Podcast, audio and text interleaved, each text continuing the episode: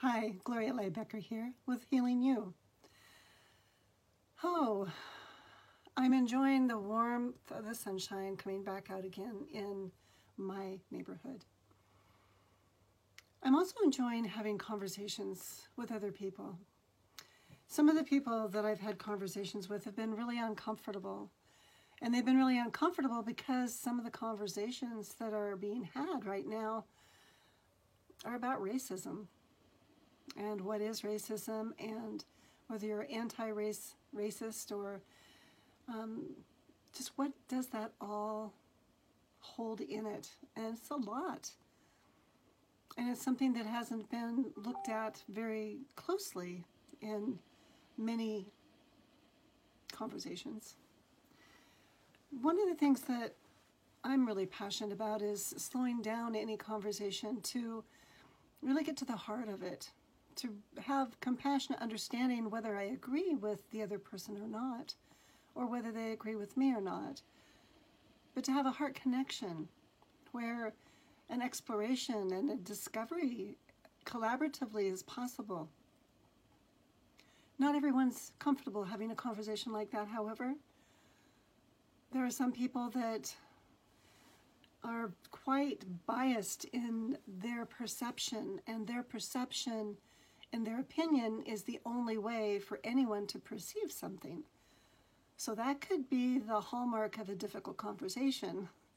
When someone feels that um, uptight about it, that rigid about their thinking, that there's a lack of flexibility or adaptability. On the other end of the spectrum, there you can have conversations with people that just want to agree with whatever you say and they're wishy-washy. They they don't have firm roots in their own values, and they they want to be included and they want to belong, and so they just go with the flow of whatever is happening in their environment. Well, I'd like to be somewhere in the middle of that. I want to be able to stay in conversations that may be perceived as difficult but being able to stay in the conversation by being grounded in my own values and really um, living from my heart space.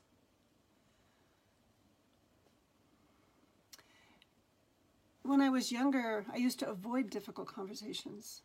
Some of the clients that I work with, they talk about how uncomfortable the conversations are and how they just don't want to have the conversation. They want to leave. And yet, there's a, um, a metaphor that I use of a tree. And when you think of the tree of scarcity, this tree of judgment, when we're living in that tree, then our thinking is judgmental. We are labeling people and we're analyzing and we're caught up in our own thinking or we're denying responsibility, we're making demands on other people. And we think we deserve lots of stuff. So that's kind of a privileged way of looking at life.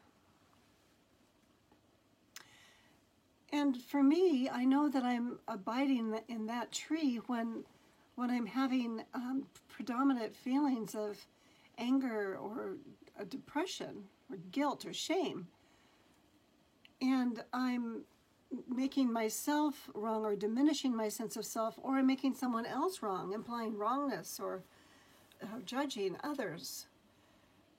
And that can become a real loop and it can become a predominant pattern that that's just the way you perceive things. It has quite a negativity bias to it. When I can recognize I'm in, in that mode, in that paradigm of being, I slow down and I come back into my body and I use my inner modalities to tune into those, all of my different ways as a multisensory being to begin to sense into what is right now. It can slow down all that internal chatter and begin to feel the sensations in my being and begin to link them into what is that emotional quality, a flavor of energy that's running through me? And so curiosity is a really great tool to use in this process to get really curious about my own inner experience. And when I can connect it with what I'm valuing, it starts to clear all the clutter, the mental clutter out.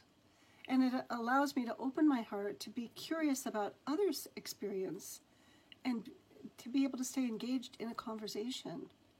So, what I'm doing when I do this is I'm building a bridge of trust inside of my own self with life. And it's by having that connection with life that it supports me to stay engaged with others in life.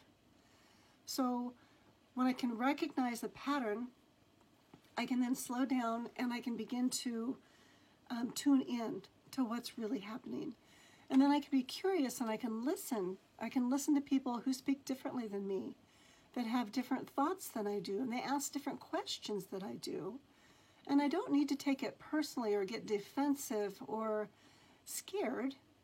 I can stay interested and grounded in my own values in order to have an exploration and a discovery and a conversation with another person.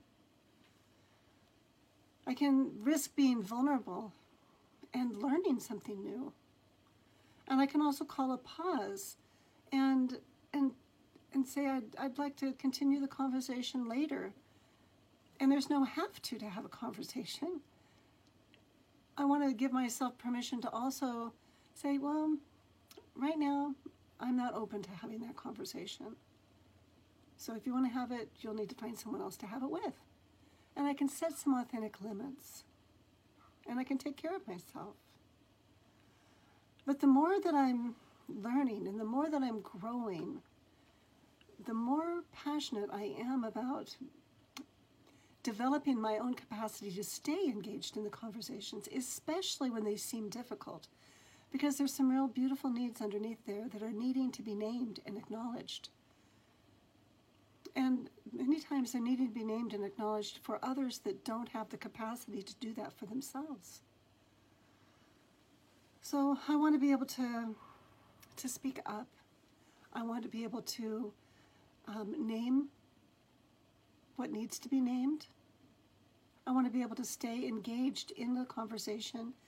And I want to also promote peace. I want to promote heart connections and mutuality, for there to be mutual respect and mutual care and consideration for all of life.